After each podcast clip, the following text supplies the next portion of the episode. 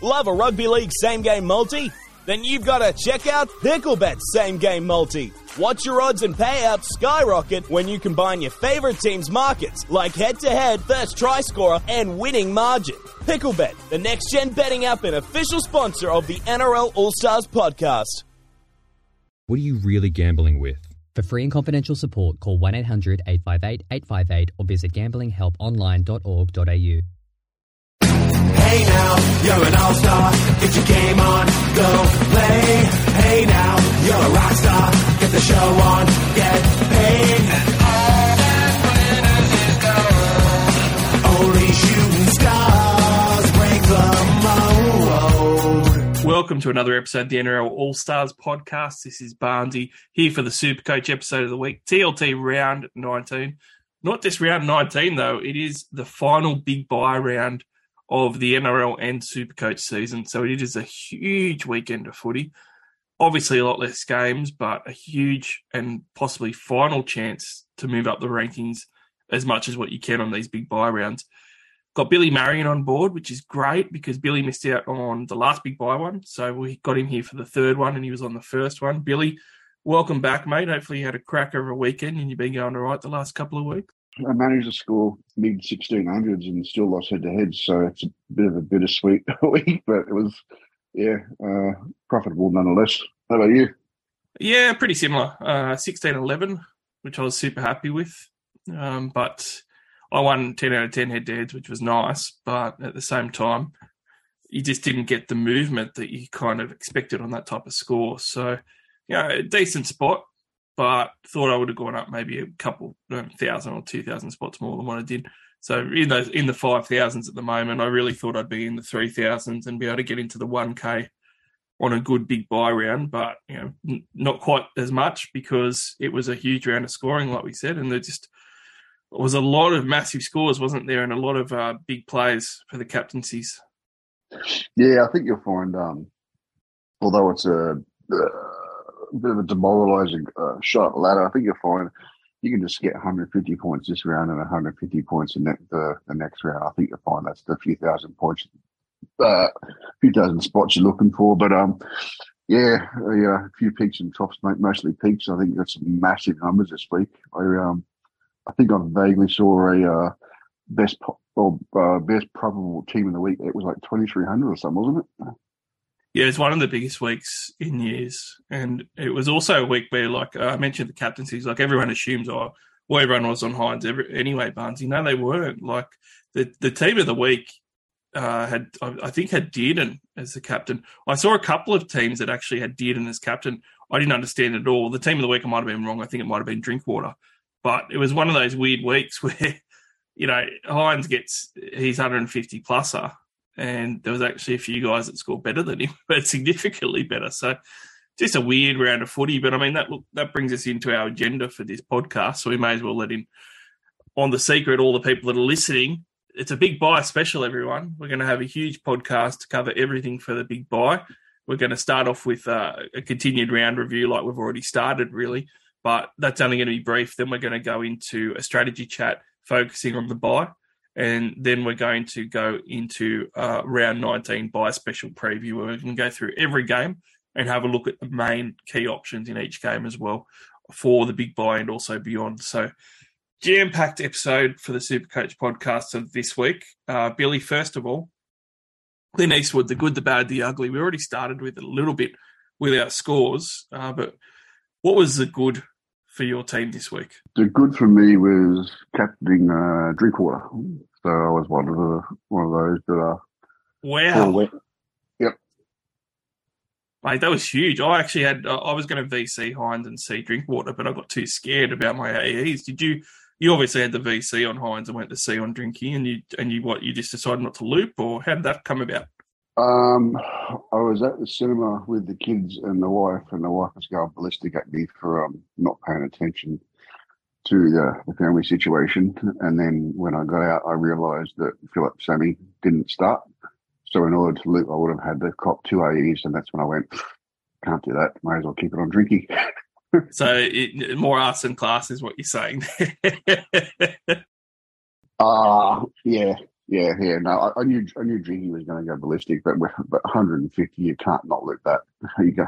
So um, but yeah, I, I, I can't take two donuts. It ended up, it would have ended up being a zero plus an AE plus of 33 plus the score. So math, mathematically, just didn't make sense at all. So uh, by doing that, all of a sudden my captain only needed what 45 to be to, to, to be worth it. So yeah, Drinky was a no brainer in the end, but luckily it worked out well, mate. That's an awesome one to get Drinkwater in that week. That's a fantastic one. Or uh, look, my my good was going to be just owning Drinkwater, but I have to also say I had Ponga as well. So having the 180 and the 173 in there uh, with Captain Hynes, you know that was uh, that was huge. So it, yeah. it, was a, it, was a, really good week for those big scorers, and just Ponga and Drinkwater just did it so easily. So did Hynes. Like those three guys, I just I was ecstatic to have those three in my team. But bad, mate, you must have had some bad. And I tell you what, Phillip Sami I, I, thought of you when Phillip Sami oh, yeah. pulled up lame in the warm up and just missed um, having to go in for kickoff like he was scheduled to. I thought about, oh, geez, I hope Billy saw that. And obviously, you did it. That's probably your bad, but it worked out good. No, that was part of my ugly. My bad was probably the um, uh. I um, I, I lost my head to head because he doesn't know how to dive before a line. He decides at the last thirty seconds of the game, he decided to take the ball upright, take on a couple of defenders up, up in the air, mate. When you're that close, just dive and slide over the line. But nah, cost me the 30 points and cost me the win. So that was the bad for me. Well, uh, my bad. It's, uh, you know, it, it is a good week, so I can't complain too much. But my bad was definitely Sione Katoa.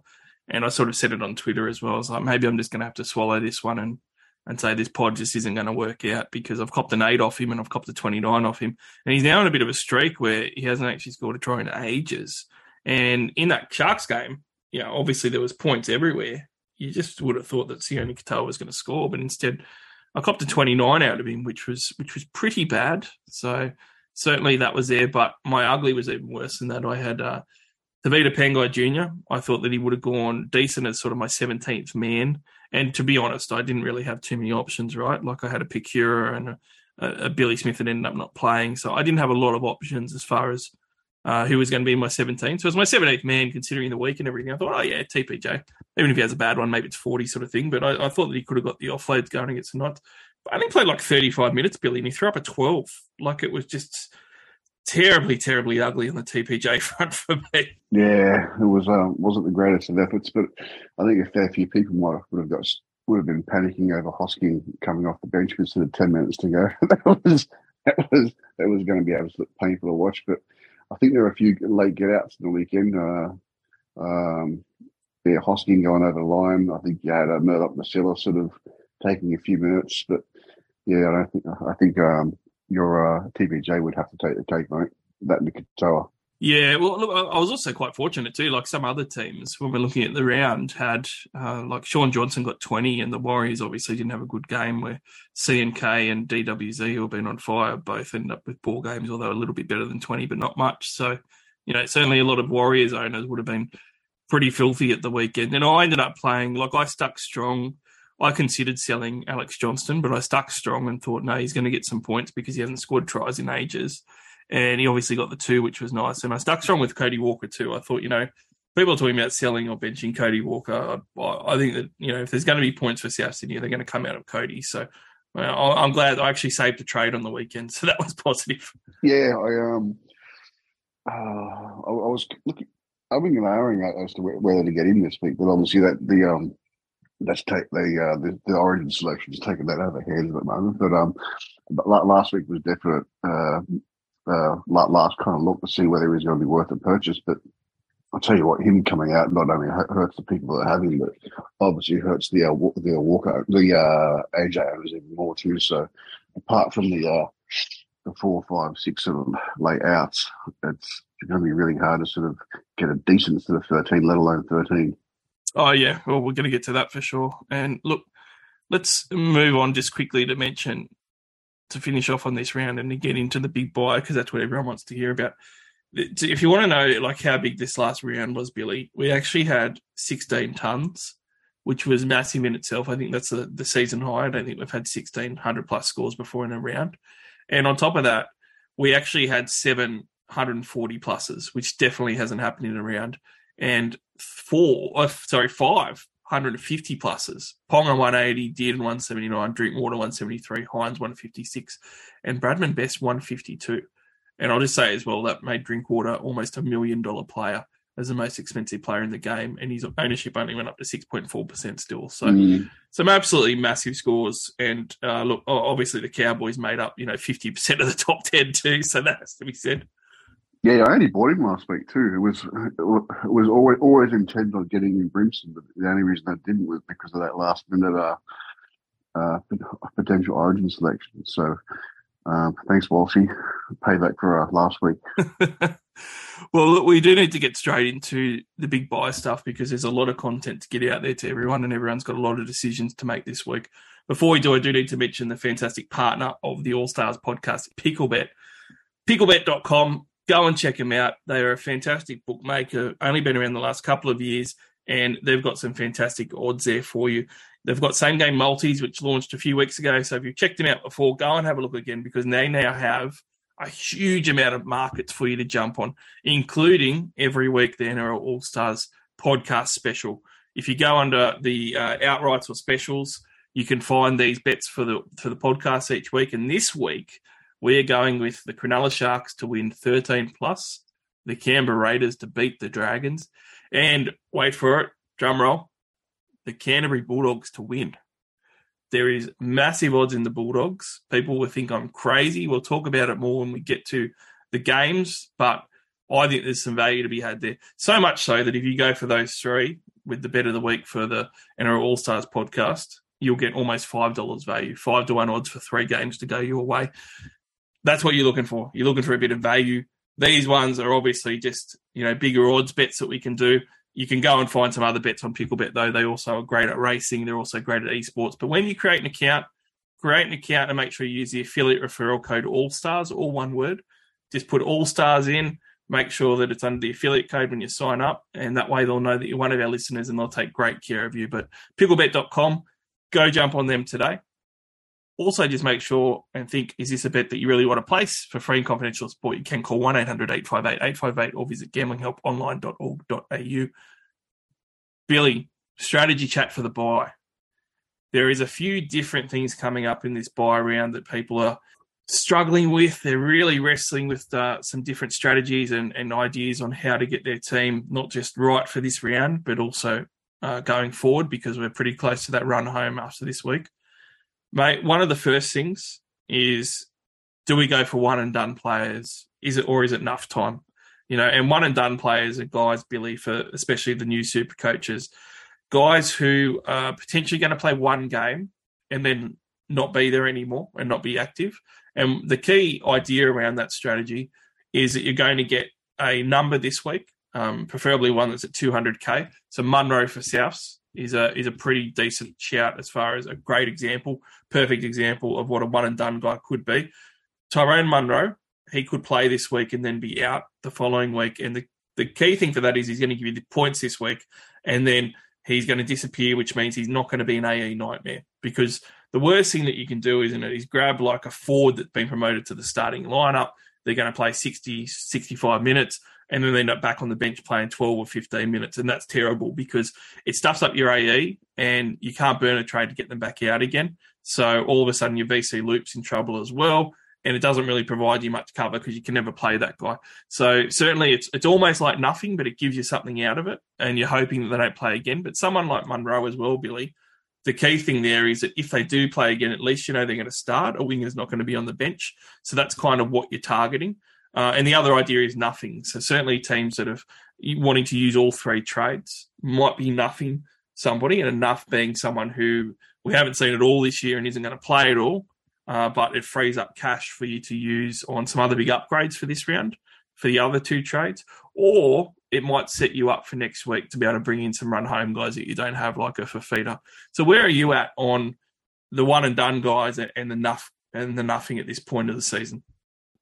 Uh, I don't really like nothing. Um, yeah, if, if, possible, but if you're going to do it this time, this time of the season, um, yeah, I, did my first one last week, but it's purely just uh, positional. So um, up in the front row forwards, um, I nuffed, nuffed up there. Reason, reason being, you're, you're, a high possibility you're going to have people like sort of Haas, Haas Rest and other Origin stars sort of rest. So uh, obviously, number one, give you the cash, but number two, uh, it allows you to use guys like, you know, sort of de Belin and sort of Tapine around to sort of cover front row four or second row, wherever, wherever, you, wherever you're thin. So that, that's the reason for doing it there. But yeah, like you said, um, absolute no brainer, getting, get, getting one more as well. Um, I would, I'd prefer not to do two nuffs, but, uh, if you go to, if you go to South, the, the South Wing, whatever his name is again, he um he actually played uh, pretty well, and it's that that that right wing is not a, not a wasteland. It's not the worst worst team in the world, but he scored de- scored pretty decently, and um they're, they're always rotating rotating players out there anyway, so it's never really well established. So, um, I mean, who would who would likely come along and take it off him anyway? Like they're still they're still waiting for Latrell to come back, so and he's going to be at least a few weeks away. Yeah, they got Campbell Graham out as well. I mean, they've been running with uh, AJ, and then it's been a mix of either your old mate Milne or um, some other combinations as well that they've had there too. So, I mean, it's when you're looking at the side, like they've got Isaiah Tass that's just come back, which is big as well. Um, so, I think you know they, have got a lot of different options that are in front of Munro. The story with Munro as well is that he was never really meant to actually play any first grade this year, and it was a huge surprise that he got run because no one expected him to.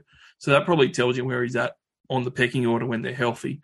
Um, but you know, like we said, like you mentioned too, he scored 65 points on his debut, so he went pretty decent. And you know, the Rabbitohs normally going to have pretty decent attack, so he definitely seems like the one to go for. Like I, I, would say, he's definitely the most popular when you're looking at the trade markets, and he should be. I think the mistake that people will make is that they might get uh, someone like a, a, Ben Lovett, who's named at the second row for the Rabbits. I think that if you're going to go a one and done, don't do it with a Ford because Ben Lovett, like with enough injuries, he could end up on the bench, and he's the type of guy being an edge player that might only get 12 to 15 minutes on the bench if he finds himself there at any point. point and you just don't want that. You'd rather they're either going to start and give you a number or not at all and just be gone after this week. So for me, it's always the centre wings that you're doing, and that's why I think Munro's the pick out of the games this weekend as an example.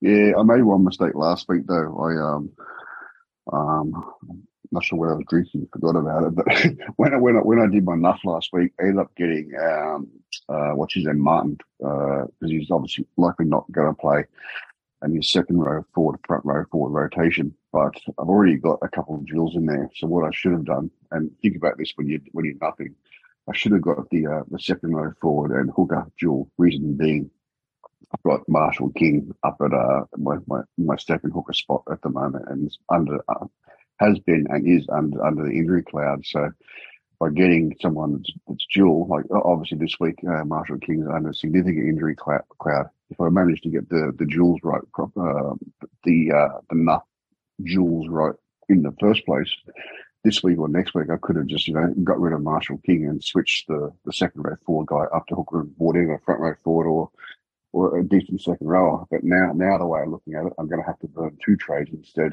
to up, upgrade Marshall King if I can. So just think about your your, your dual positions before you just get get any old Tom, Dick, or Harry. Yeah, definitely. And look, there is, there is probably one other example that I'll throw out there for your reels too. Like Munro is the guy that everyone's trading in. What I will say is that there is going to be some teams next round, Billy, in round 20. It's a mini big bye round, right? Where we have three teams off the Dragons, the Raiders and also the South Sydney Rabbitohs. And I think that some teams are going to find themselves in trouble that week. If you're worried about that and you also got to contend with the origin backups, then Munro can't play anyway because he's on the bye. So if you are worried about that at 216,000 for the Eels, we do have Isaac Lumi Lumi, who's been named. He's only played one game this year, which was awful. But if you go to last week, last year, he did have two games, and across them he averaged 56 points. So he scored 56 points a game across two. There's not a lot in that. The, the year before, he went three games for 40. Um, but one of the good things I think is that if you needed cover next week and you wanted a number this week, then it works out quite favourably because for Lumi, Lumi and the Eels, they've got the New Zealand Warriors this week, but it's at home at least, so they get the CommBank Stadium game. And then in round 20, if you're going to be short, he's playing the Gold Coast Titans at CommBank Stadium again. So the Titans at Combank is a really good matchup for the Eels next week, even if they have some Origin guys not back up. But it is the last game of the round as well. So, you know, maybe he doesn't get to back up. But if they do rest anyone or have anyone out, he might play next week. Whereas someone like Munro, you've got no chance of them being some extra cover next week. So he's probably one of the only other ones that I'll mention as a, as a potential. He's only $16,000 different to Munro, but he's not going to have the bye next week. But whether he gets picked or not, it's probably 50 50. Yeah, agree with all that, mate. Um, don't really have anything to add on that one. So, in summary, Billy, I think that we both agree um, the one and done is probably a better decision than nothing if you can, because at least you're going to get the points out of it at the moment. But if you're nothing, you know, I think we've spoken about it before of being you only probably want one, maybe two, but don't go over two. Um, you're pretty much of the same opinion, I believe. Yeah, the only thing to be careful of with the one and done is, and we'll get to this later, is if you're going to do one and done, just be careful how much cash is going to be left on the bench. Yeah, make sure that they're cheap. You got to make sure that they're cheap ones. Uh, look, the other thing that we got to consider with our strategies is which um, is that is if you're going to actually be trading for this round or for the future rounds. Uh, so that's something to consider because I've seen some teams that sort of have gone, look, I'm I've got eleven. I'm just going to stick to eleven. I'm not going to do any more trades, and, and that's fine. Like I, I've seemed to think that this round there's been quite a bit of carnage with some guys that we didn't think were going to be in Origin picked for Origin. Some other guys that have also been injured. Uh, so it does mean that teams are pretty short. So I think that if you, you don't have 13, it's okay this round. Sort of 10 to 12 or 10 to 13, I should say, seems to be about the number that most teams that are competitive are going to sort of fall at. But if you are a team, Billy, that say, for example, got 11 runners and you decide that you want to hold those trades, uh, you might do well to consider what you're going to do the following weeks then, because you don't have to worry about trading for this week. But for example, you know, I brought up Fifita before. He's someone that teams are going to need to get in very quickly.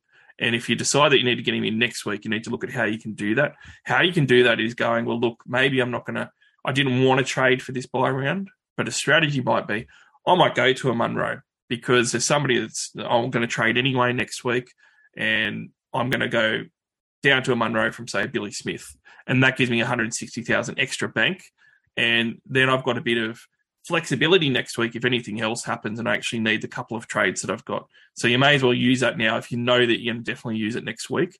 That's an option, and I think one that teams should consider because they're obviously going to be able to build their team for the run home a lot easier uh, next week with that extra bank and stuff, and also get an extra number this week. So just a bit of a different strategic option that teams maybe should think about if they're not going to make a trade this week for their numbers. Yeah, it depends on, on your on your game strategy too. Like if you're if you're purely overall, that's all you care about.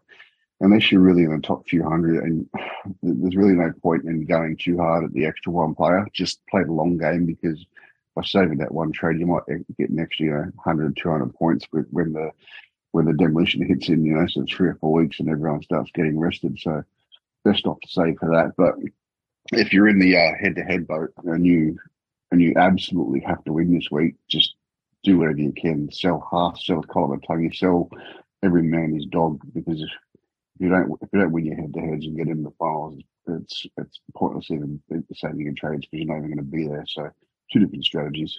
Yep, hundred uh, percent. Look, the other question that teams are asking themselves, and, and I'm one of these teams, who do I trade this week? Uh, it's becoming quite difficult, and it's a bit of a juggle too because you've got three teams on the bye next week. You've got to make sure that you're going to have enough runners for next week as well to actually field your 17. Uh, some big names are going to come up, and they're names that people are considering trading. Some of them people are already trading out. So we're going to dissect uh, the, some of the top 10 you know stars or guns that people are looking or considering at trading out and asking questions about. I'm going to go through those. The first one is super polarizing, and I'm going to go on a limb here, Billy, and say this is one that I considered trading myself, and I still haven't made up my mind. It doesn't feel right to look at it at all. Joey Manu, he has been killing it lately. Um, he's been going much better at centre the last couple of weeks than what I expected.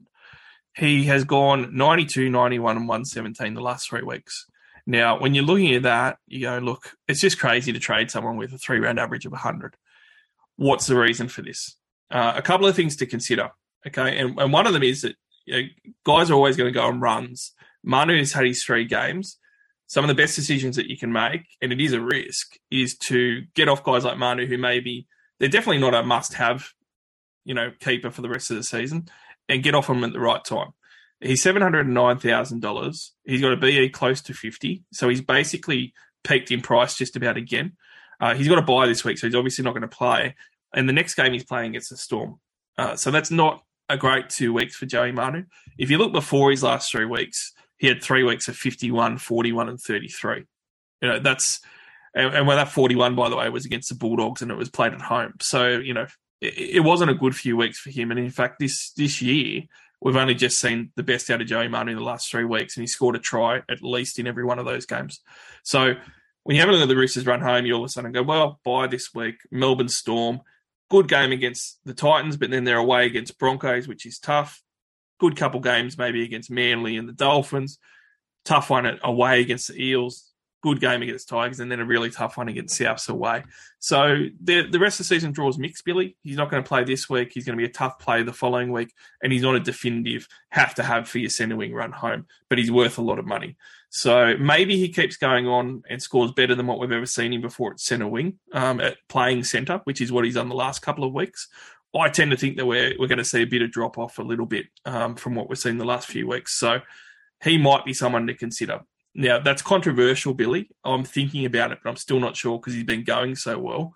How do you sit on trading someone like that out for the run home for other players? Oh, I hadn't really thought about it that way. Um, you've got to remember one of his games was was at fullback where he's uh, obviously went ballistic with it with the hit ups. Um, you look at you can look at last week and uh, it went went went over, went over, went over the line unexpectedly, but Manu is going to do that.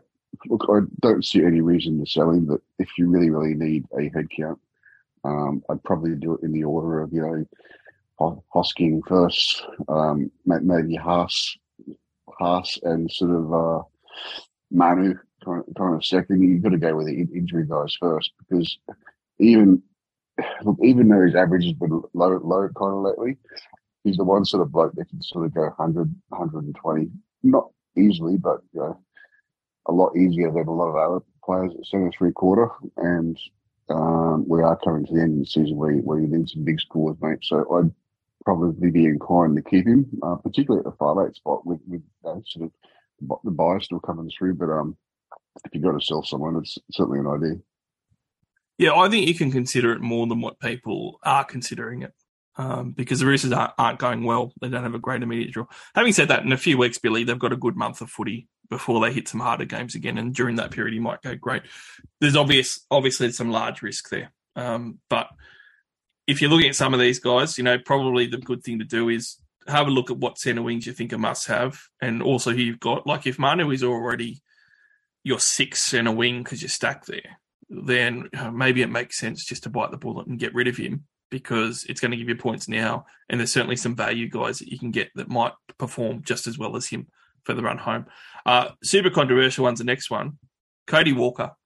So certainly people have owned Cody Walker for much longer than recently, and they've been doing really well with him. But he's had a little bit of form slump of late, and look, a little bit of form slump. Scored 79 in horrendous conditions on the weekend which you know is very very good. But before that, I think the people were really upset that he scored 36 points against the Cowboys.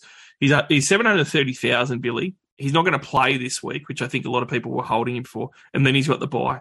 So you're you're two weeks without Cody Walker playing, two weeks without a five eight there, and he's got 730,000, 122 BE, and he's probably going to drop money playing against the Broncos in round 21, which is his next game, and he's even not over his byes then.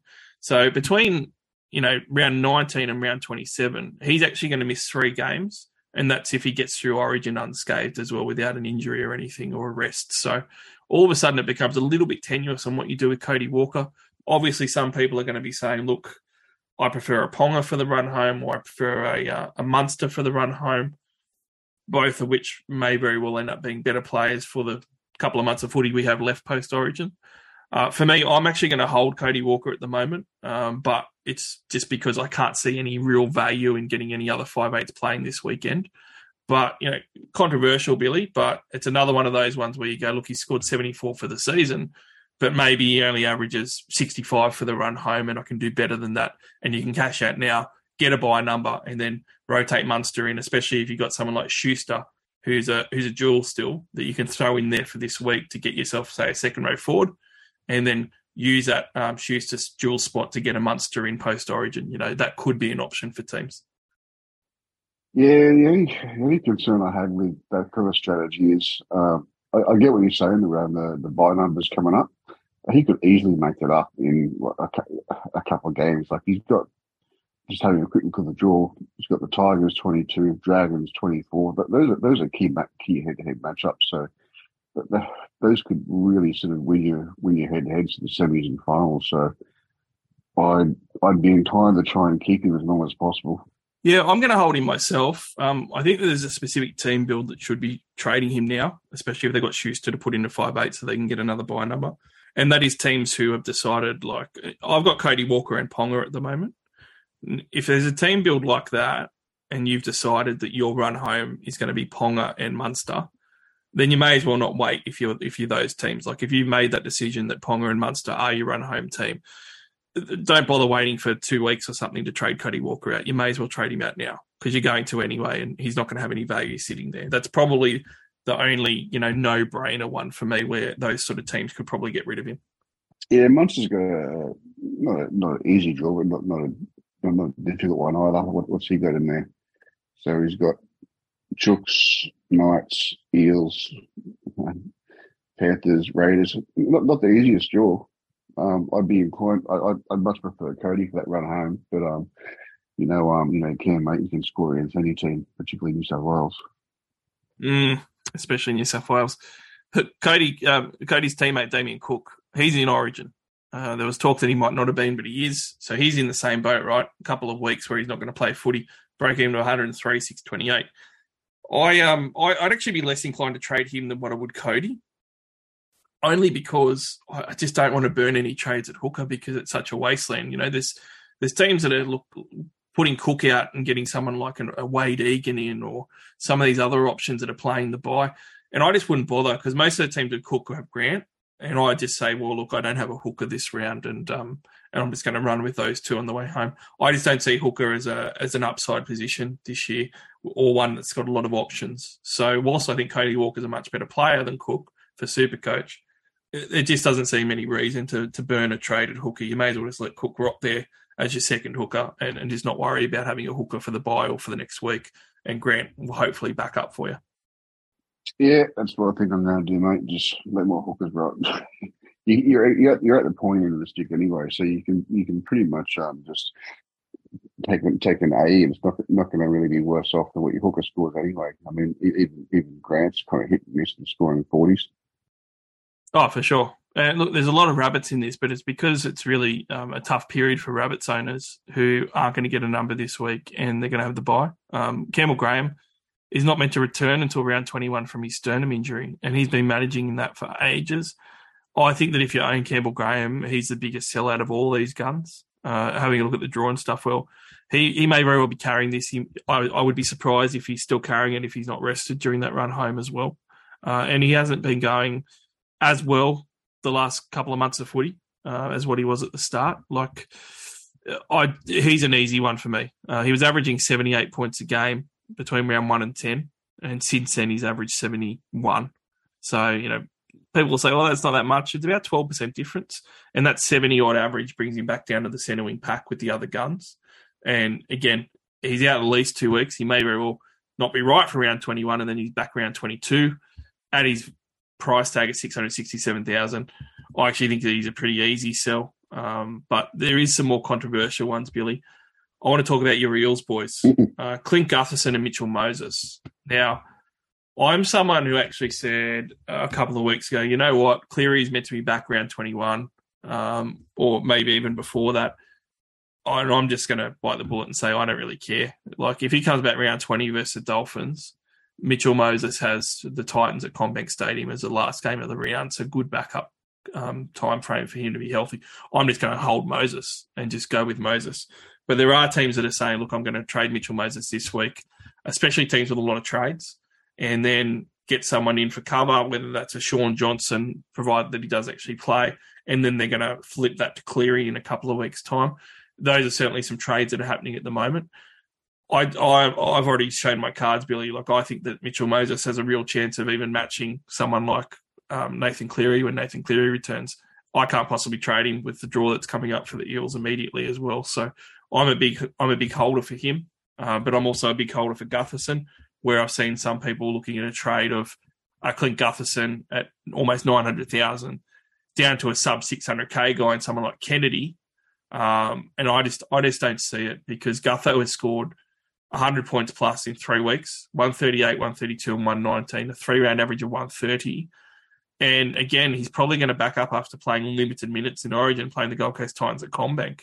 He could throw out 130 that week, and anything that you do with him, even to Will Kennedy, who might go a 70 or something, it's just going to be completely erased by one big game from Gutherson. So oh, I'm actually quite um, on board and holding your Eels. But how do you feel about letting some of these guys go for the buy? If you go back four weeks, I would have said, yeah, absolute no brainer. Um, just get rid of him.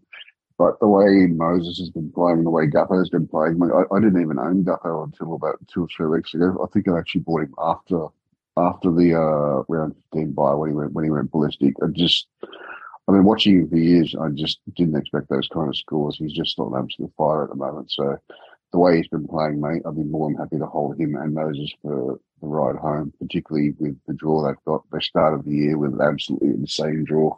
Um, they lost they lost a bit of their value. and they're, they're, getting it back, but um, I'd be getting rid of the, rest of them. I, I, I, still don't own Hopgood. I was contemplating bringing bringing him back in, but with Lane with Lane coming back in and the un, the unknown in the rotation and knowing that you know Hopgood's already playing sort of you know sixty minutes only now anyway with an elevation uh, around around around the byes you got to remember a bloke like that had a, had a try and, a, and a try assist um, last game, so you don't know whether he's going to pump sort of 55 or 155. I just I just can't bring a bloke like that back in now. But um, yeah, I wouldn't be getting rid of the spine, mate. Not the way they're playing.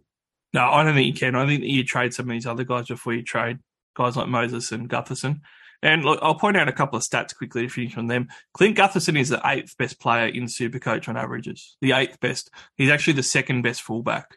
So on the run home averages at the moment, it's Scott Drinkwater and then Clint Gutherson. Those are the, on the season best averaging full, two fullbacks. If you're looking at the two best averaging halfbacks at the moment, Nicho Hynes followed by Mitchell Moses, um, and that's with Nathan Cleary out.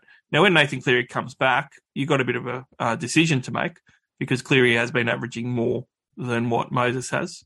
Uh, but you know, this second half of the season, Moses has actually been meeting what Cleary's been doing. So a couple of decisions, but either way, they're still top options. Um, so I, I, think that I'd be keeping those for that Gold Coast game, especially. Uh, some other guys that are a little bit harder are Fords, Billy, because I find it really tough with Fords because you can get runs where, where they don't have any attack and then all of a sudden they're back in the pack. Keon Koloamatangi uh, has been like that. He's scored a few 50s in the last month, which have been, you know, solid, but not up to his price tag of between six and 700K. And that brings him right back down to the pack. He's not going to play now for the next two weeks. Uh, Corey Horsburgh, he's been super solid and averaging um, 75 points a game recently. And he's also dual, but he's obviously in Origin camp, and he's not going to play the next two weeks either because Canberra have also got the bye next week. Those are two guys that people might be looking at cashing out. I'm actually going to likely cash out Keon Koloamatangi. He's not going to play the next two weeks. Has still have another bye to go after that. I was really on him as a season keeper, but these are the tough decisions that you need to make because you run out of guys to trade out, and it's key that you do the right ones. I've chosen to keep Horse over him only because Horse has been uh, with a higher floor of consistency with his base, but the fact that he's dual means that I can have him at front row forward, and that you know was sort of where I was at with that. But it is tough with the forwards, isn't it, Billy? Yeah, I'm in exactly the same boat, mate. Like, you don't want to get rid of those blokes, but you just have to. I mean, I only bought um, Koloamatangi last last week or the week before, knowing that look they've got a, a de- decent draw coming up. They're going to then um, or they've only got you know a couple of byes, but you can manage that. And then, but then when you get a bloke like him selected for, for Origin, and you have okay, one bye, then two byes, and another bye coming up, um, and all, all, all, of a sudden that soft draw goes out the window. You know, particularly when you look at his averages and he's only been punching a few fifties here and there. There's there's absolutely no guarantee that he's going to go over the line in any of those softer games either. Yeah, it's really hard. And one of the softer games was this bye round um, where he's going to play the Bulldogs, you know, and I think that everybody that owned him, including me, like I bought him five weeks ago, and I had an eye towards this Bulldogs game. And if you're not going to have him for that, he's not going to give you the bye cover. You know, it's it's probably an easier decision to sell him than some of these other guys like your spine players and stuff. Uh, and look, I'd probably say, Billy, that just to be clear to everyone listening, we're not saying that these guys are all trades, not at all. It's just that uh, most teams are going to have to make some hard decisions on who they're going to trade to free up cash to be able to get some more important targets for the run home, or who they're going to free up to get some numbers going for this bye round. Because if you've got eight, nine players, you need to free up some um, trades. You need to get some guys out. You need to get some numbers, and you also need to make sure that next week you're going to be okay. South players and Canberra players aren't going to play next week. So, you know, you've got to make some of these tough decisions. So I'd love to keep Keon for the whole season, Billy, but under the circumstances, because he got picked for Origin and then he's got the bye, I just can't do it. So I'm going to have to trade him. But these are the sort of tough decisions you have to make.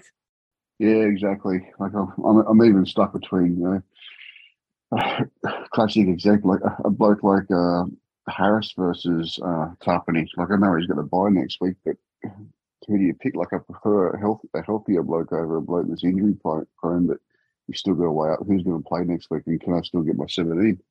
Yeah, and uh, make no mistake, like if you're if you're not planning for this week and for next week, you're gonna you're gonna fall behind for sure. Um, there's a lot of teams with lower numbers, but you have to look at it as an opportunity, which we say you know all year with the big byes, but also the mini big bye rounds.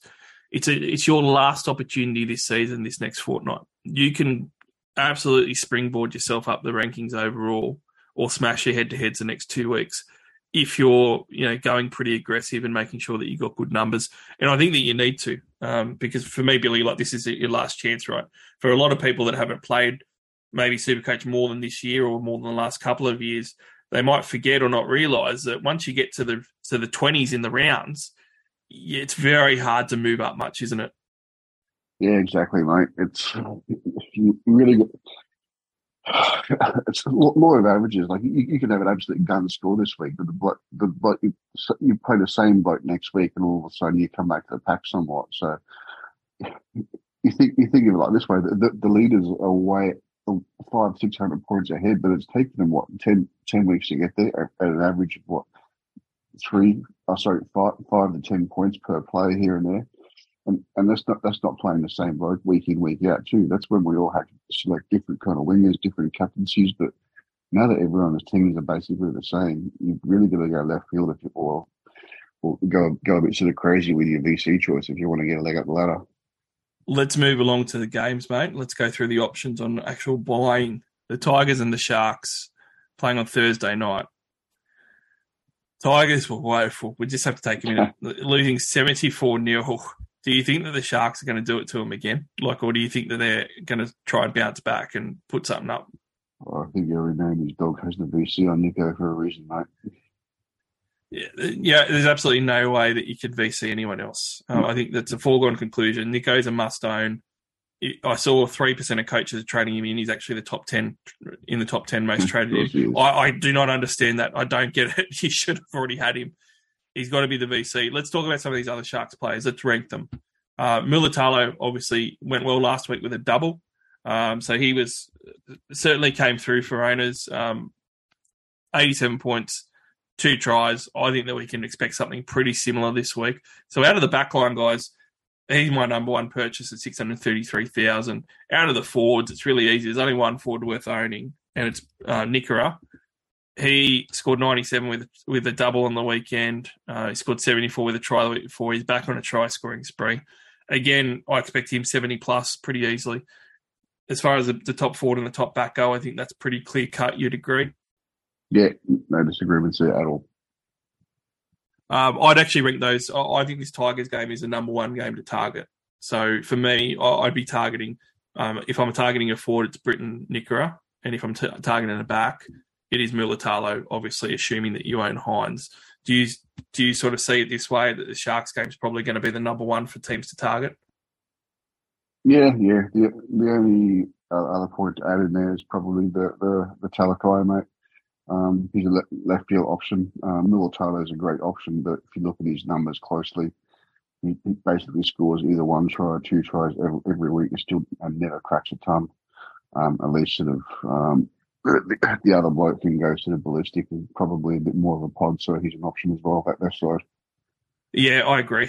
Um, and Talakai is one of those ones that, that has gone big a couple of times this year and has some bigger scores. Um, teams will look at Jesse Ramien if you're looking at someone who you need to spend less on. So a shit good option is what I would say it is, or a good shit option. yeah, good shit option is what I would say. Um, right. Look, there's I, we've got to throw out a couple of these pods for this because there is going to be some teams that are going to say, "Look, I, have only got a really small budget to get someone in, and I need it to be effective." Uh, Jesse Ramien, I would actually say I would not touch. He scored tries the last two weeks and scored 47 and 49. Now, people will call me crazy, and that is fine. I've given up on the Sione Katoa dream of him being a, a really good pod, but he is in the 300s. He's 398,000. If you need to get somebody in because you want a number this week, he hasn't scored a try in his last five games. That's that's he hasn't gone more than two games all year without a try. Okay, and that's only happened once. He's got to score a try soon. And the thing with him is that when he scores a try, it's a hell of a lot better than Ramien scores. And he's only scored six tries on the year, which is way below. Like he was up there with Mulitalo last year on the try scoring. So you expect that's going to average out. And the thing with the Sharks is that if you're going to get these guys in for a game and then have them as depth, like your sixth or seventh centre wing, you want to get someone A that you're not paying much for. He's 60k less than what a Ramien is, and B someone who you can throw in there on the way home if you need the depth. And they've done all their byes, and they do have some really good matchups at home still, including like the Gold Coast Titans in round 24 when you're going to hit your head-to-head finals. So to me, Katoa is a, has shown himself to be a shit option the last few weeks, even though I really wanted him to work out. But if you got no money, Billy, and you're looking at these type of guys, um, he'd be my pick out of the real cheap guys, um, being in the 300s for price. Oh, I just hurts looking at him, mate. oh, he's. I, I, I, I'd even prefer to stretch a little bit, so an extra couple of hundred and go Moylan if anyone. At, at, least a bloke like that has a draw that can open that can open up with um, um, the absolute ordinary defense has been thrown up by some of the teams lately. So I don't know if there's any other, any other good shit options out there, but I'd probably look for uh, defensive gaps and runs home. But Katoa, it was hard. Watson. Well, there is another good shit option that we're going to talk about a bit later. Um, so I'll hold him in my back pocket. Um, but yeah, certainly, I think you know the good thing about guys like even Nikora Mulitalo is that they're not hugely owned. So whilst they're not in pod territory anymore, they were were in pod territory for a long time, and a lot of teams still haven't bought them. So yeah, I think you got to get onto them. Uh, on the Tigers side, I don't actually see any options that I really want to buy aside from maybe John Bateman. Um, but I'll be controversial with Bateman, Billy, and say I think that there's other forwards that are better uh, this round and also for keeping for the run home, especially with how the Tigers are going. Uh, we saw the Tigers get belted on the weekend and he only played 55 minutes and scored 33. Um, he's playing a lot in the middle, which is good, but if they're getting belted, maybe he doesn't play 80 minutes. Um, but more so, I just, at 630,000, um, with all the other options, you know, certainly Briton Nikora is is on top of him for a purchase, and a couple other guys that we're going to mention later on. So Bateman's an option. Uh, he's got a three round average of 53, a five round of 70. Uh, but I would prefer to probably buy some of the other forwards, I reckon yeah, the way he's been going, I, I have, have to agree.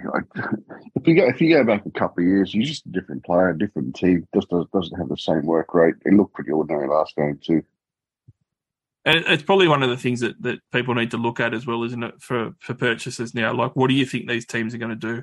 Because if you've got a team that's going to be competing and needing to make the eight, not resting players, um, you know, someone like the Sharks, prime example. But if you've got a team like the Tigers that can't make the eight now, uh, have controversy with their coaches, a bit of player unrest and stuff. You want to stay away from that for the run home, don't you? Exactly, exactly. Don't, don't muck around with it. But his position is changing too. Like the bloke starts on right edge, then goes to the middle, right edge, then to middle. Um, the, they're going to be the, the way the team's playing as well. They're going to be taking out of play a lot too because the amount of times, the amount of minutes they spend uh, behind the goalposts, it just takes a lot of those tackles and hit ups out of the equation as well. So you've got to take an extra 10, 15% off there as well. Dragons versus Raiders. Uh, so this one that wins stadium, but there is going to be uh, no Sloan. People were saying he was dropped. He's actually listed as a calf injury back around 21. And no Ben Hunt. So the Dragons looking a bit thin. Um, the, on the Raiders side of things, they've got some prime examples of guys that you don't want to buy. Okay, so certainly like the the Trey Mooneys and the and the Peter Hollers and stuff.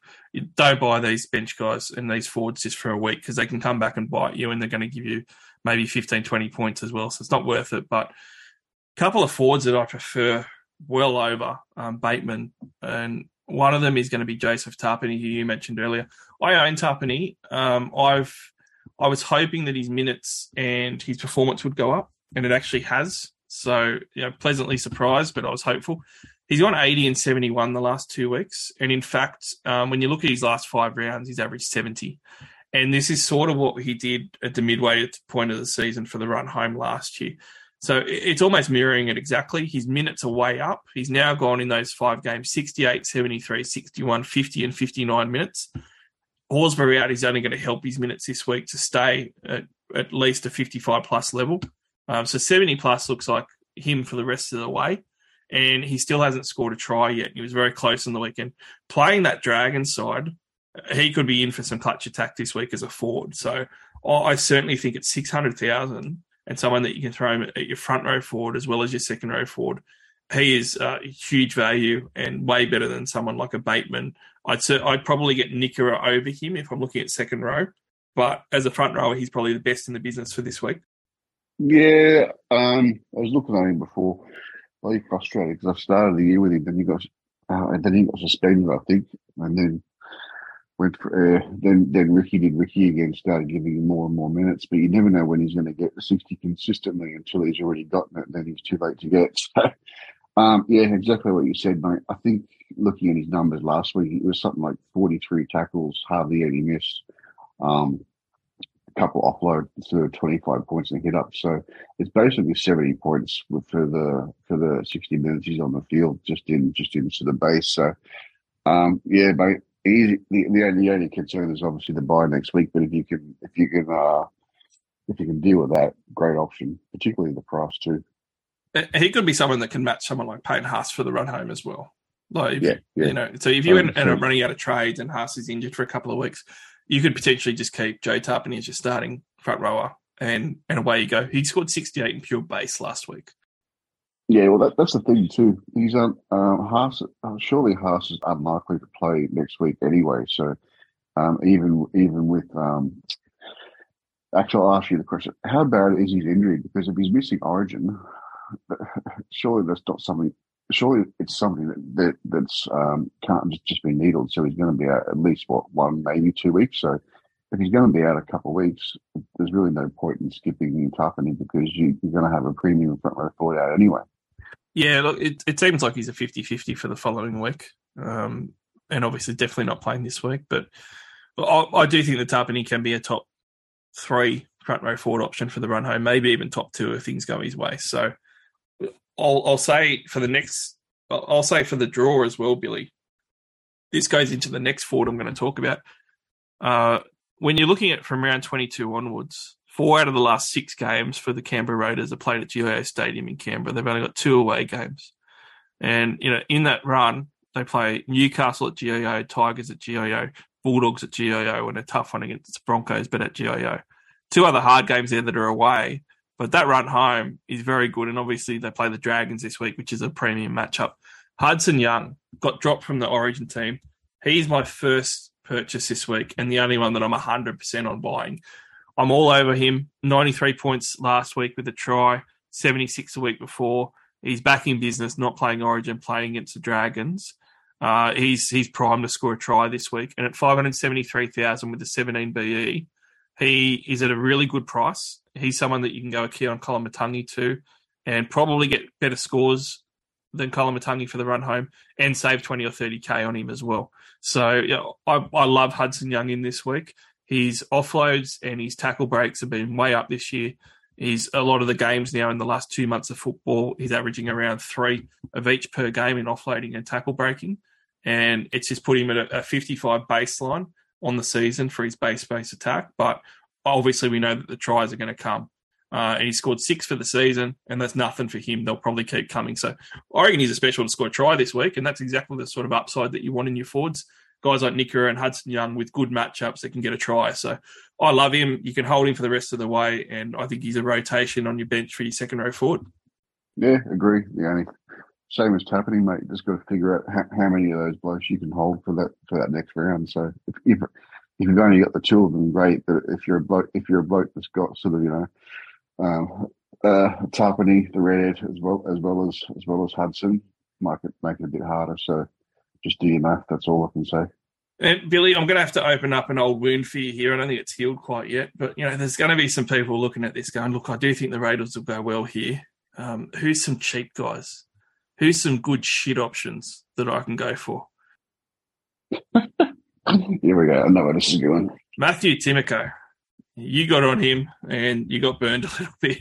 He he went on a really good run uh, where he went, you know, round seven, 75 points, on to 79 points, on 119 points, on to 69 points. It was a great month of footy.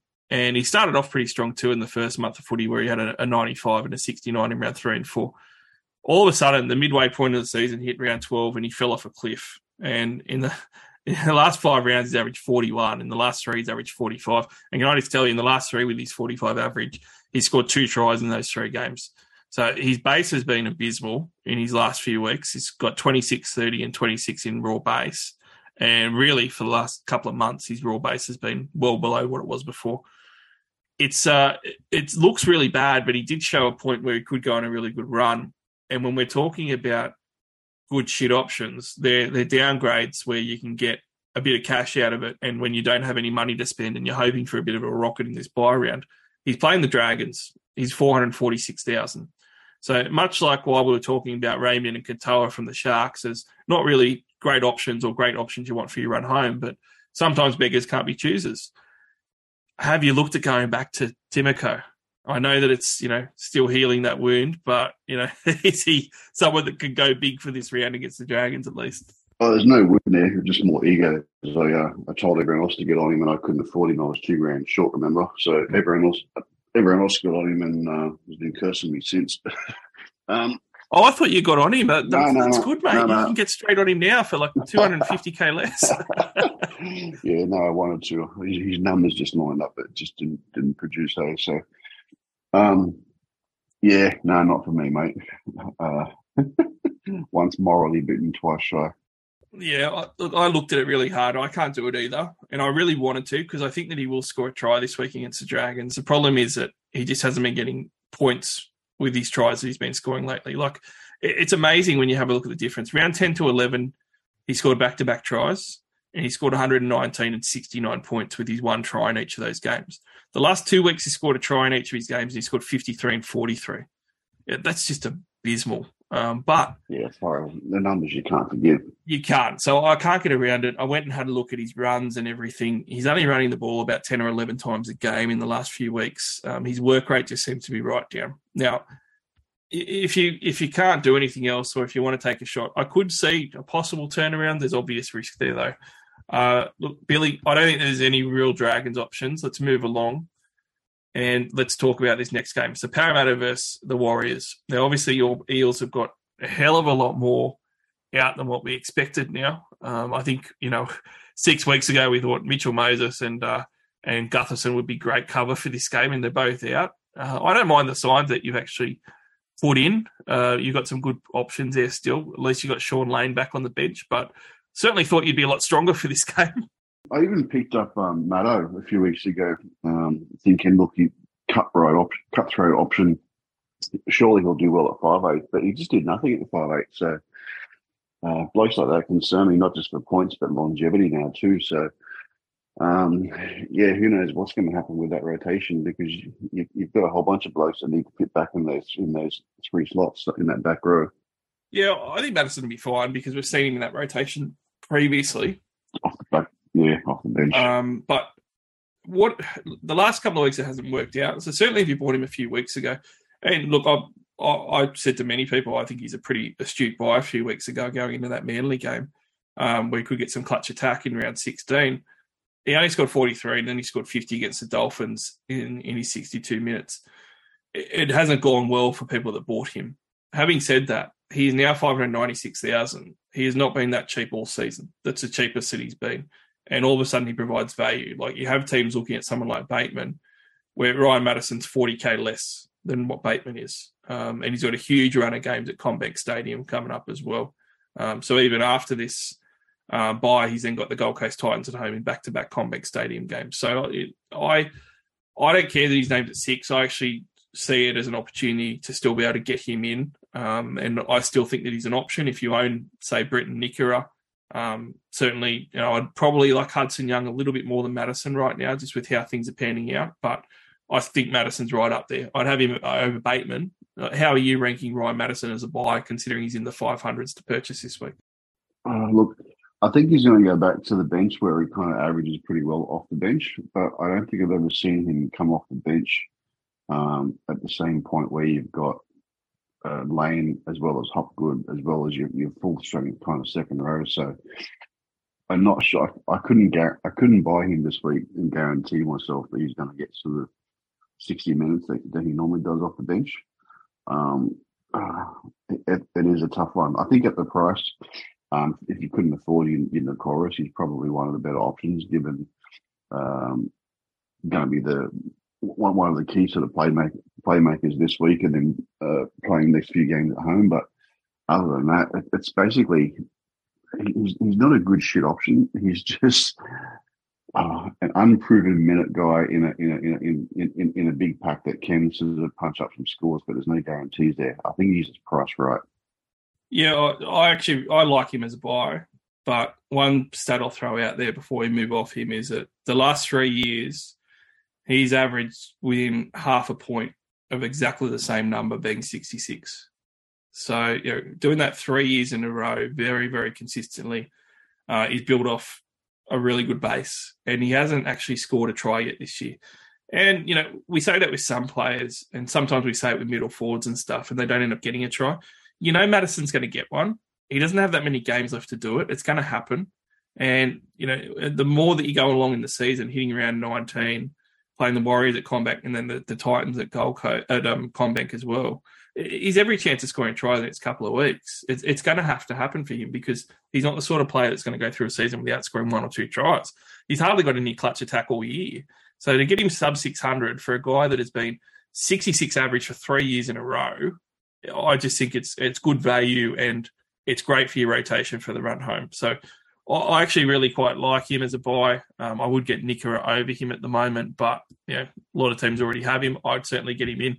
And I'm hoping for some clutch attack this week. But some of the other uh, options for your Eels, mate, there isn't as many as there normally is, obviously, but bit of a, a you know look at at the pod options. Um, I looked at Penisini a little bit, and I will say that I was going to buy him, except for the fact that I couldn't afford him because at 585k, I have to look at some of those worse options, unfortunately. But he's someone who has scored 63 points a game this year so far. That is keeper level. Um, 56% of his games he's gone 60 plus. Certainly his base base attack has been, you know, solid. Base attack of 17, which is really good. A base raw of 34. Uh, and last week, well, last game, I should say, he scored two tries and scored 104 points on the Dolphins. Uh, so he's certainly got a couple of bigger ones in him this year. Uh, again, that draw the next couple of weeks looks pretty good, and even for the run home, it's solid.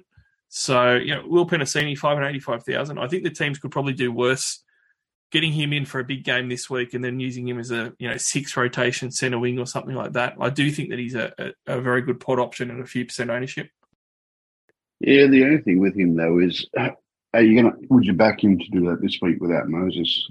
I'm not sure I could. Like he's he started last year not doing much, and then he had then he had has a couple decent games. He he just seems to be around that sort of 50 average. You don't really see him do much, but when he does get the ball, he looks dangerous. Uh, but I don't think he gets enough of it to warrant warrant an inclusion.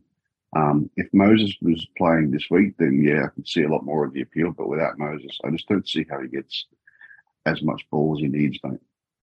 Yeah, it's one of those ones where if you want to make sure that you got a guy there that's got a decent floor, um, but probably doesn't go as big as other centre wings, uh, then he might be an option because he, his lowest score is 38.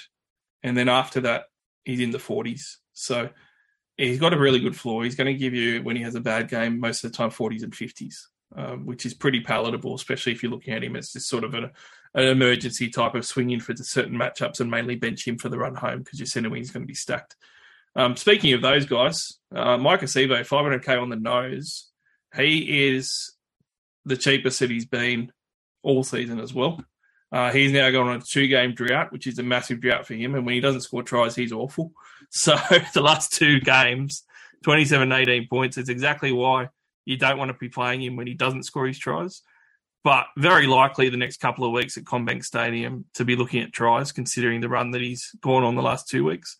Uh, another one of those ones, Billy, where look, it's obviously he's not one of the top centre wings at all. I know I always talk up Sivo and my love for him, but got a lot of fond memories of the big games. But he's never one of those guys that's one of your top centre wing keepers for the run home. But if you're looking at value, you're looking at those guys in the, like we said, the 400 to 500k range that can throw up a big score.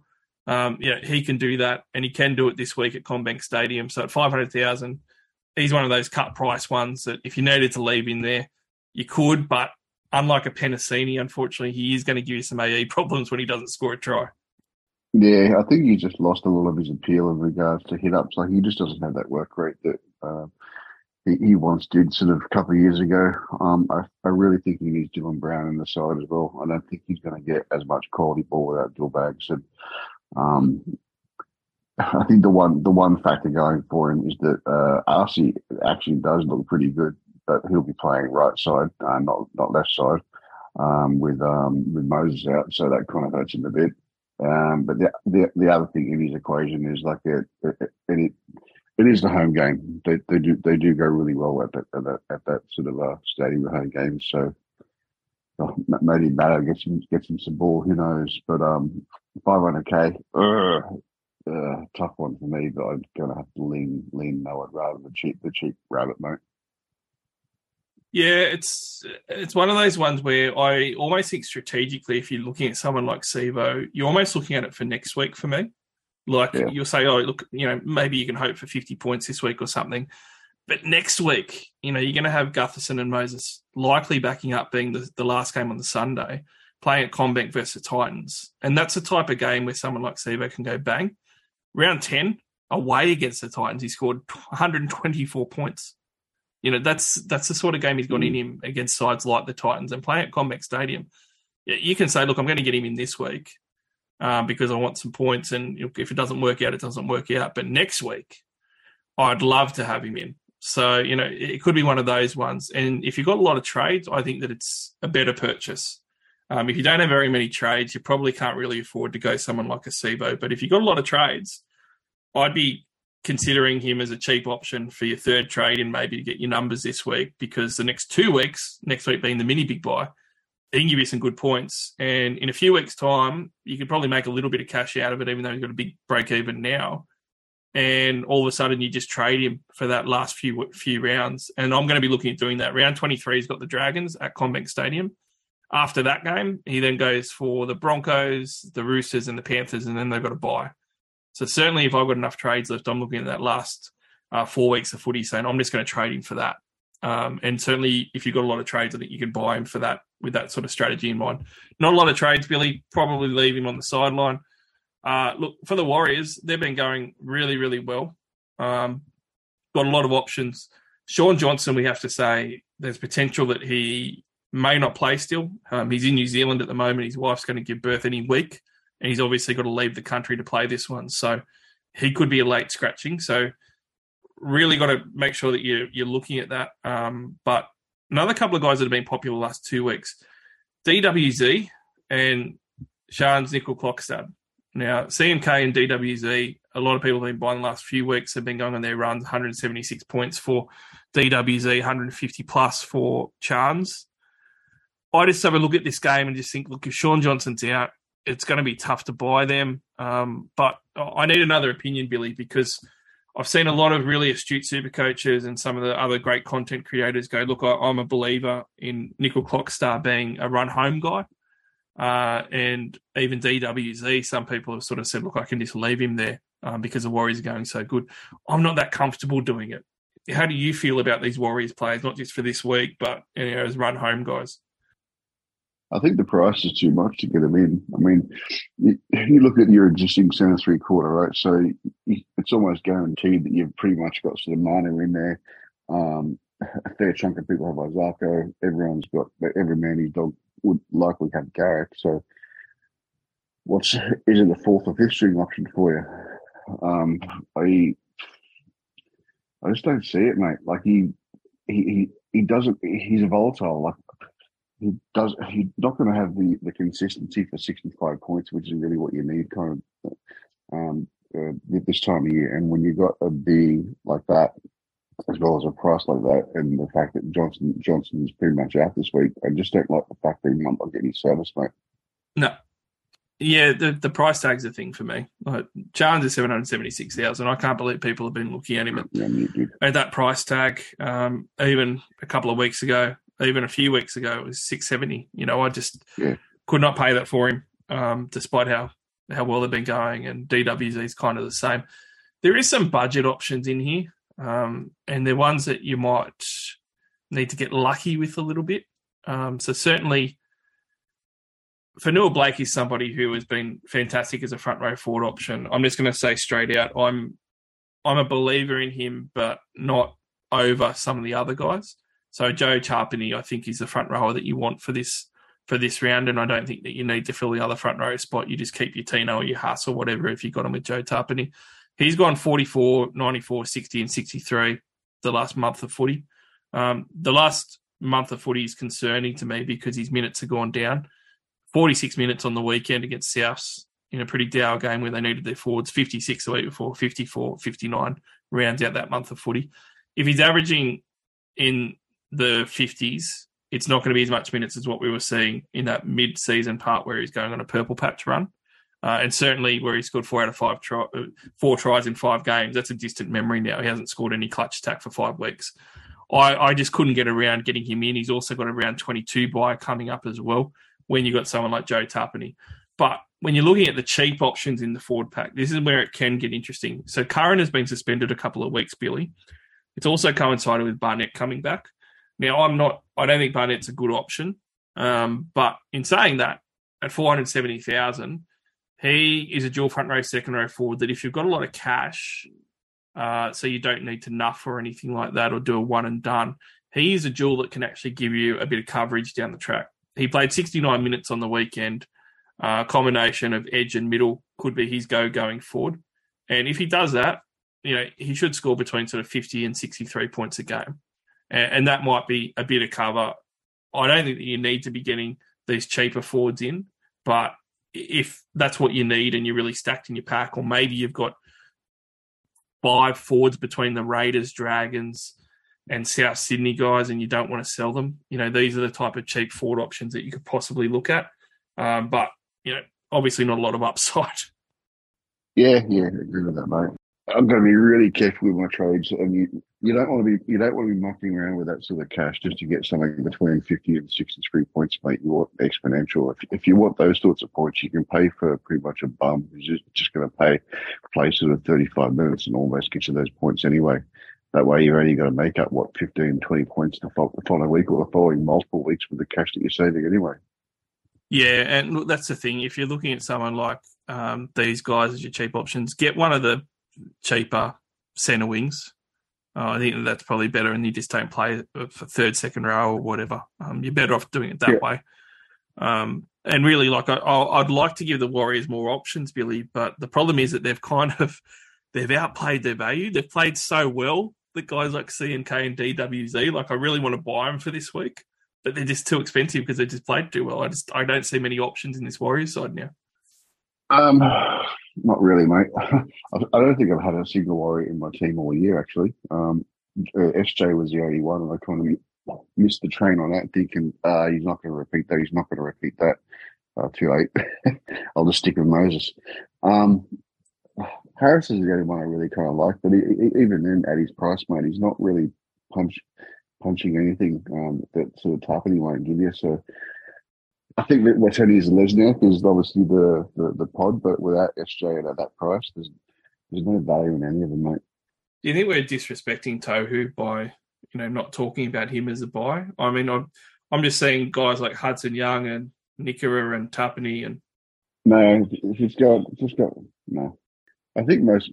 Uh, I think he's significantly owned already. So if, if you don't own him, I wouldn't. I wouldn't be going like a bat out of hell to get him anyway because it's basically sixty to sixty-five points as a plotter, which you can make up with any of the other purchases. You're just trying to find someone that has the X factor that can maybe do an extra sort of 25, 35 points by getting a few more offloads or minutes or falling over the line with with with a, with a, a softer matchup. It doesn't matter what matchup he has; he just doesn't seem to ha- tackle bust or do anything more than sort of, you know, forty tackles, twenty hit ups, and that's it. yeah, you've got to have the upside. And guys like Nikora and Hudson Young, like they've got upside. And one of the the numbers too Yeah. with with Tohu, like he's only got one game out of thirteen that's gone eighty plus, and he's only got four out of thirteen that's gone seventy plus. So even the work rate isn't an extreme work rate where you're getting a lot of seventy pluses for the minutes when he's playing sort of eighty minutes or seventy to eighty range. No, it's it, there's just not enough big enough ones there. Let's move along, Billy, so we can get through the other options. Um, we've now got the Rabbits versus the Bulldogs, and look, tell me I'm crazy, but I'm looking at this Rabbitohs team. This this this spine, all right. Number one, they got Blake Taaffe there. Six and seven are Dean Hawkins and Lachlan Ilias, and number nine is Siliva Havili. And on the bench, they've got Mamouzelos who can go in and spot hooker. Yeah, that is a New South Wales Cup level spine. No, no disrespect to the players, but you know it's obviously not a strong spine at all. And they're obviously missing forwards as well with Keon Koloamatangi now out, Damien Cook out of the pack, and also Cam Murray out. You know, I'm just looking at this side, just going, I don't understand why the Bulldogs are that massive outsiders. I know they lost badly on the weekend, but at least they're full strength. You know, am I crazy thinking that this looks like a dog's upset? Mate, agree with you. I actually took the dogs last week as well, so I'm just just going to double down on them. I thought they were value at two bucks, two bucks twenty. well, I thought it'd be close last week too. I like the Knights, but I thought oh, they'll win by four. Like, obviously, they they got absolutely towed last week, but that normally says that they bounce back and that they put in this week. They got Toby Sexton as well. This is a oh. bad Oh. Rabbitohs side on paper. Yeah, the li- the life fighters. Yeah, I thought the same thing. I, I went and had a look at um uh what do you call it um uh four away record. Look, look, one win and six losses away. Like uh, dogs are due. I didn't realize it was. I didn't realize that they they should have been dollar ten favourites, but um yeah, absolutely belted them. I mean, like when we were looking at this game months ago, the Rabbits seem to have a lot of options. You know, you're maybe going to have Damien Cook, you're going to have Keon Koloamatangi, you're going to have Cody Walker, you're going to maybe have Campbell Graham even. There was huge options. Yeah, you, you never know which one of them is going to come off the bench now. Well, I can't bring myself to look at any of these rabbits. Did you see any rabbits aside from a one and done Munro stab that you would you could even buy in this one? Because I mean that probably says it all about the chance of the Bulldogs upset. Nah. Nah, Koloamatangi was the only one I was really interested in, and I'm looking at selling him now. So on the dog side, you know, it, it would seem very silly to buy from a team that just lost or had the Knights put 66 points on them.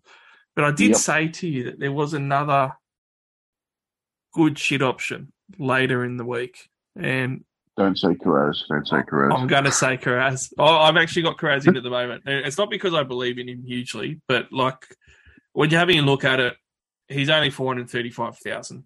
He is super cheap. Yeah, yeah. He could. He, I agree. He could. He, he is a good, a good shit option. Um, he was a premium option at the start of the year. He was just having hit up after hit up after tackle bust after tackle bust and, and doing well. And he, he was looking like a seasoned keeper, and then just injured, and then completely regressed, and then um, they're starting to get flogged, so he's not getting much ball. But um, yeah, certainly has the capability of picking up. Um, I've got him. He's got a big, not a massive, but a decent kind of break even this week. Um, I was even contemplating sort of selling him this week just to get someone else, but be absolutely silly. Just the, even if he only scores what 25, 30 points, those are the, those are the points I, I would I would be getting in the upgraded player anyway. So it's stupid doing it. May as well just take a bit of a cash loss, worst case scenario, and hope for a big one as a pod. Yeah, and look, I think that there is some numbers there that you know can support him if you need someone in that price point. Like I, I'm I've sold myself on getting him because I need someone at around that 430k mark. But Yeah. because of that, I've had a look at the numbers quite a lot, Billy. And the last two weeks, they've they've lost forty eight to ten against the Sharks in round 16, 48 to ten, and sixty six nil. Okay. And people will look at the points and not recognise those games and look, oh, scored 28 and 36 Supercoach points. I can't believe that he scored that in those games. You know, it's not a great baseline to have a look at. But in those games, he was still in the top five in both of them in hit ups. You know, he was still taking a huge amount of runs, still getting an offload away and still getting a tackle break or two away. So there is some cause for um for maybe him to bounce back a little bit and get back to some of what we were seeing before. Souths this week, I look at that lineup and I just go, geez, the the Bulldogs going to win here. You know, Kiraz has got a good chance to put up a decent score and to get a try. Even if, even if they don't, he's got a, he's got a much better chance than last week than sort of getting over over for a line break try. Yeah, hundred percent. And look, I think again, you look at well, if he's my sixth or seventh centre wing, how's that going to look for the rest of the year? I actually think their last five games are, are decent. Like the next couple of weeks after Souths, they've got the Broncos and Panthers. Obviously, bad games for them, but they finish on the Dolphins, the Knights, the Raiders, the Seagulls, and the Titans. Now, uh, not the easiest, but certainly not you know difficult. There's only one of those teams currently in the top eight out of their last five it's it's a decent enough run where you can go, look, I might even play him for some of those, or at least he, he could go well enough where if I need to cop an AE, it's going to be okay. So I'm, I'm getting around him at that price point. I'm much bigger on getting someone like Kiraz in at 435k than getting some one and done type of guys or 300k guys that you know aren't going to be as reliable. If I can find that extra money, I think you're much better off spending on someone like Kiraz. Yeah, consistency is the key, mate, or, or job security or uh, capability. So, yeah, I- I'd have to agree with that, mate. If you've got the cash, it makes it a lot easier. Uh, if you don't, I'd still be going the uh, the Munro the Munro route. But if you can carry an extra one, um, you certainly got some capability. I, I think the uh, the the selling the selling point here is probably that um, not not the draw, but the lack of the lack of spine, the lack of cohesion, the, the lack of cohesiveness, the fact that um they've actually still got um Burton's bootmate. So with a completely brand with a, a completely restructured and um elevated um South team, you got lots of rookies coming in for the first time that are got so surely it's no brainer for Burton to u- usually usually just put put it up. Put them under pressure, maybe get a, a bit more possession in the, uh, in the in the opposing twenty, and give blokes like Kiraz a bit more opportunity to get over the line. Well, speaking about Burton, he's an interesting one that you raise. Seven points last week. Absolutely abysmal in 80 minutes. Yeah. But, Couldn't buy him. well, I couldn't either myself. But I tell you it, but I tell you a team, Billy, that I think could. And a lot of these teams won't look at him because they'll see the seven points last week. The five the five round average before that was in the eighties. He was at a, like eighty five average for the five rounds before. He he was absolutely killing it before last game. Since you know round three, basically, you know he's actually had a really good season until last week. He's coming into this game against a very understrength South Sydney side with a bit of a point to prove and got snubbed from the Origin team. And he's going to be goal kicking as well. And if you're a team, Billy, that has a mountain of trades, heaps of cash to spend, or if you've got a mountain of trades, you can make yourself have heaps of cash to spend because you can trade someone like Payne Haas and get them back in four weeks or whatever. You know, you've got a lot of moves that you can make if you've got trades up your sleeves or you've got bank. And one of those moves could be get Matt Burton in for a couple of weeks, or you know, because he is dead set a premium option this week that can easily go ninety plus. And if he does that, he's going to do it at next to no ownership, and that's the key of saving trades and having some bank because it gives you that flexibility when you do get to these later rounds and you do get to these bye rounds. So I agree, I can't buy him at all. I don't have the trades or the money to do anything like that. But a team that could, I I can see a big opportunity there for them as a pod value option. Certainly is a luxury trade, isn't it? Um, but there's um, uh, I, I didn't- realise what his average was prior to the last game. So you certainly hit a nail on the head there. I might need to go and have another look, but um, I'm, I'm putting him back in that sort of category that we had at, at the start of the year. Certainly a pot option, but I don't think he's one that's going to get you out of shit. Yeah, look, I think that he, you get your ownership for this week. Um, after that's going to be an issue because you're probably going to have to sell him pretty quickly um, to either a Cleary or to a Munster. Um, unfortunately for the Dogs, their decent run starts in the last five rounds rather than from now. They've just got one good game, and that's probably what hurts him. Um, let's move along. The Gold Coast Titans up against the Dolphins in the last game. No Fifita. So I can not worry too much. Did you own Fifita last week? I've had him all season, mate. I did, and I sold him a month ago or whatever with Origin. That was a tough, tough watch. I have to say. Last last week, it was a tough watch. I thought he scored that other try. Uh, I couldn't bring myself to do it. I can't. I just kind of figured, look, he, he's but he is going to be rested a bit. But he's just too good a player and has some good matchups coming. I didn't. The the only reason I kept him was because of the, the matchups in between Origin.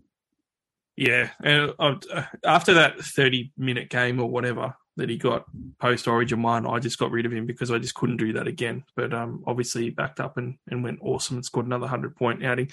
He's not in this one. He would have been a, a prime captaincy candidate as the last game of the round. Uh, but looking at the Gold Coast Titans, they are really bad for this bye round, Billy. They're one of those teams that have got a lot of lesser known guys that are getting minutes. Um, Junior Tino, Fasumo Ali is starting at front row forward for his brother.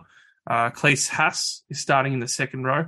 The problem with these guys is that they often find themselves on the bench. So they're not one and done guys. And I'm actually someone with Junior Tino, and I, am trying to get rid of him after this week because he's been an AE nightmare when he's played quite a few games. Um, so there doesn't seem to be too many real options for the Gold Coast Titans. I know that you've got your mate Phillip Sami, which is good for you, um, but can you see any options that you would actually buy for this round? Not really. Um, I think Sami Sami's come too far into the season now to. he's, he's, probably in the same category as um, actually.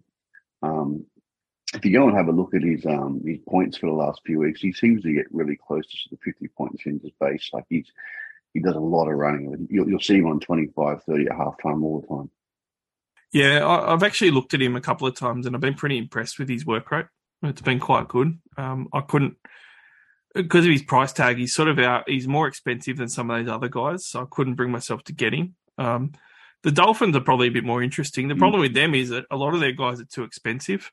Uh, like so, Kodi Nikorima, for example, somehow he's just like we spoke about him for one of the earlier byes, and he just we sort of said, look, there's a lot of risks there, but he's got the upside. He might actually string it together, and you might get lucky because he was only uh, what three hundred seventy five thousand uh, round ten versus Sharks, um, obviously with an eye towards that round thirteen bye. He has gone much better. He's been playing fullback, um, but you know, he's the last month of footy for him 97, 40, 82, and 73 and he scored 97 in round 12 versus Melbourne as well. Really, when you have a look at it, from round nine onwards, he's played very well. Uh, 55 average on the season, but that's actually more like a high 60s average when you're looking at the last couple of months of football. So he's gone up to 611,000. He would have been a perfect guy to say, look, I can put him into hooker or five eight with that jewel. And if he keeps starting, I can just leave him in there and not trade him out. The problem is, like some of these other Dolphins options, he's just gotten too expensive at 611,000, but he could absolutely carve this bye round up against the Gold Coast Titans. Oh, yeah. Yeah, that's the thing that shits me. I'd like to see the buy him this weekend, but um, I was talking to a mate before, and he, he rightly pointed out that although uh, yeah, he, he may have won this, the the, full, the the the fullback's got the fullback position just so they can get him into the team of Hammer in the centres, but the flip side of that is, uh, what's to say that you know Bennett wanted to rest the hammer last week and um, or the last sort of couple of weeks, but they uh, absolute must win game. Um, put him at centre just so he could run three kilometres as opposed to ten at fullback. And then what's to say he doesn't go straight straight back to fullback and Nikorima back to, to bench post origin. Then all of a sudden you've got a six hundred eleven thousand dollar guy that you um, bought him for one game. Now, now an AE nightmare. I uh, had the same position last. It was last year. Yeah, pretty sure it was last year. I, I bought Nikorima in, in last year when he was playing for South, thinking oh, this is brilliant. Like he's going to be a goal kicking six or playing or fullback, and all of a sudden played played one game at fullback or one game at six, whatever it was, scored ten points, got me fuck all, and then I was stuck with him on the bench for ages. I just don't want to be in the same position. Yeah, it can be real volatile real quickly, um, especially now that Sean O'Sullivan's back. Uh, could muddy the waters quite a bit, and there's some options. Isaako has been Yeah. the real big player for the Dolphins as far as Supercoach goes. And he is playing a team that uh, he did not play well at previously and ended up leaving. So he might have a bit of a point to prove the Queensland neighbour. Um, Mhm. I am super scared not to have Isaako this week. I'm a non-owner. He's 725,000 and he's only gone 50, 66 and 66 the last three weeks for a 61 average. That's more of what I'm hoping for because he's got a 77 average for the season. But I am petrified this week. He's a goal kicker against the Gold Coast Titans. I think the Dolphins are special for an upset this week. And 725,000, I just can't afford it. Uh, but if you got the money, Billy, he has got to be easily the premium option for this one. And he's already gone 114, 100, 118, 108, and 108 for five times this season out of his 16 games. 30% of his games, he's gone 100 plus. So this is a great week to get him. If you can afford it, uh, I would even be looking at buying him for this round as one of the premium centre wings. Yeah, you won't you won't go uh, go hungry. Um, I I didn't start the year with him, but I think I got him around, oh, around eight, seven, eight, nine in, in, in preparation for that first bye round. And I'll tell you what, I haven't haven't been disappointed. The only the only concern you have is he could be on sort of seven, eight points, sort of you know the, the halfway mark. But then all of a sudden they'll, they'll, they'll score a try. He'll kick he'll kick a couple of goals. All of a sudden he's on twenty. Then he has that, that line break try in the seventieth minute, and he's he's on fifty. So he easily he easily pumps in the in the numbers very very quickly. So he's he's a a, a premium version of um, Alex Johnson, to so to speak. Yeah, I think one of the things that's been most impressive about him for me is that obviously we know that the Dolphins have fallen off a bit and they've copped a couple of thrashings and stuff. Yeah. And it still hasn't really mattered for him. Like against your Eels, like your Eels were up 42 0 at the half, and he still finished that game Yep. with 66 points. You know, it's you've got to give him credit that 75% of his games have gone 60 plus, and he's got a season low of 44 points. Like that is ridiculous. And Te Whare um, won that right centre position now. He's a gun, so we're uh, um, there's a much much higher likelihood that you know um, is going to get more ball or at least more conversions because he, he he's a he's a big unit and he he just pushes domin, dominates that right edge like he pushes his way through the line so, and he goes looking for Isaako as well. So I um I just like having the two. Yeah, and I think you know you might say, well, look, he he's only scored solid when they've gotten smashed up, and that might happen more on the run home. Their draw's quite favourable, right? Like he's got the Panthers in round twenty, which is a bad game and a bye, but then he has the Bulldogs in round twenty-two, uh, Newcastle at, in Queensland in round twenty-three, the Roosters who aren't as good as what they should be, the Tigers, the Cowboys, and the Warriors, and those last two games it's Cowboys and Warriors are both at home, so. I wouldn't be too worried about playing Isaako most of the run home. And I didn't think I'd be saying this even just six or seven weeks ago. I didn't believe in him, but have to give him credit. His work rate has gotten way up there. Um, you mentioned Te Whare. A few people are bringing him in. And uh, look, I, I'm not sure. Like to me, he's he seems to have won the job again. But we sort of saw this before, and Brenko Lee got brought back in um, at 356,000. He does have a negative break even, Billy, but it's only a minus 10 and he has scored 56 and 70 the last two weeks, but both of them had tries. Like he might go well enough this week, but he, he could lose his job any other week, and he could also not make a lot more money at 356k and a minus 10 break even. So I'm not as around it as what the number of trade-ins possibly suggest. It's it's not a bad option at all. Uh, I just I'm not sure that it's as good an option as what some people maybe think it is. Yeah, maybe. Um, I I just assume. Is there a reason why people don't own him, or was it because he was he was really cheap a few weeks ago, and he was and he was always going to play that first bye, or was it just a more of a one game wonder, not not wanting to put a fill position with a 200k player maybe? But would you get him now? Uh, I think so at the price still. I'd I'd have him over Kiraz as the the good cheap ship option. So I'd still pay the extra the extra money for Kiraz because I believe in it a bit more. But I mean, Te Whare's got talent. If he if he plays the rest of the year, then you know he he'll end up being a decent option. If he, the hmm. problem is, I think for me that I just can't get around is when he's been dropped before, he's ended up on the bench or he's ended up playing in the pack for fifty odd minutes. You know, like he had that round Yeah. thirteen game in the bye round where I didn't end up even having him, where he scored four points in three minutes off the bench. You know, and Wayne Bennett, it's hard to trust him. So I'm just a bit scared of that. Yeah, true. Yeah, true, mate. Yeah, you can't muck around with that. But um, uh, I, I, he's an option, but I I uh, hundred percent agree. You're um, that Isaako is the big win there.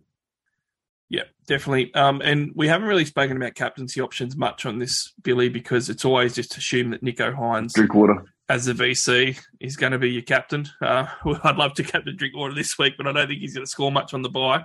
If you do have maybe, uh, the only way I can see Nicho not being a loop this week is maybe if he gets a HIA or something. Um, but maybe that happens, you know, and you need to look at some other options.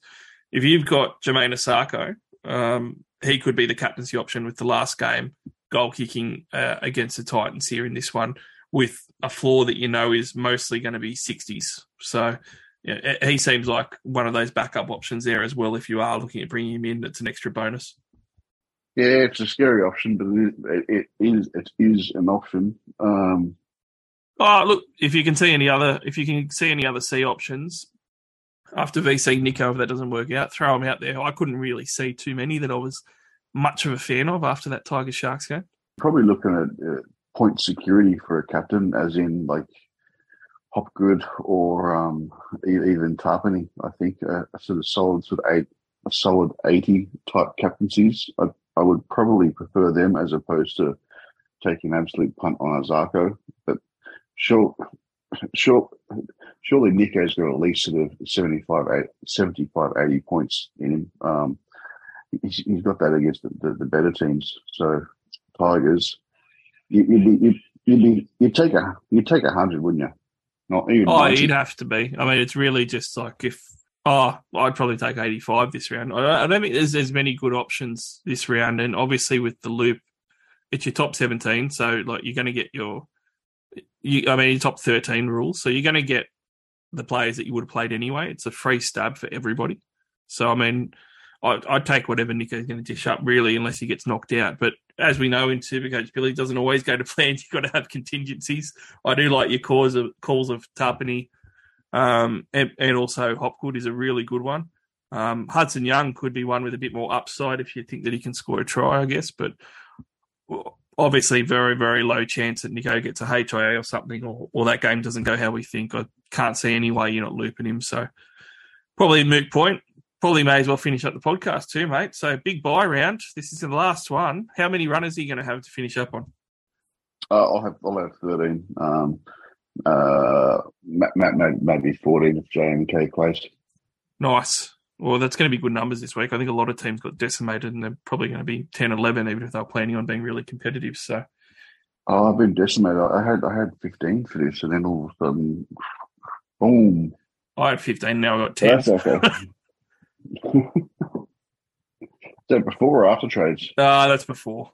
So I'll I'll get up. Oh. I'll get up to 13.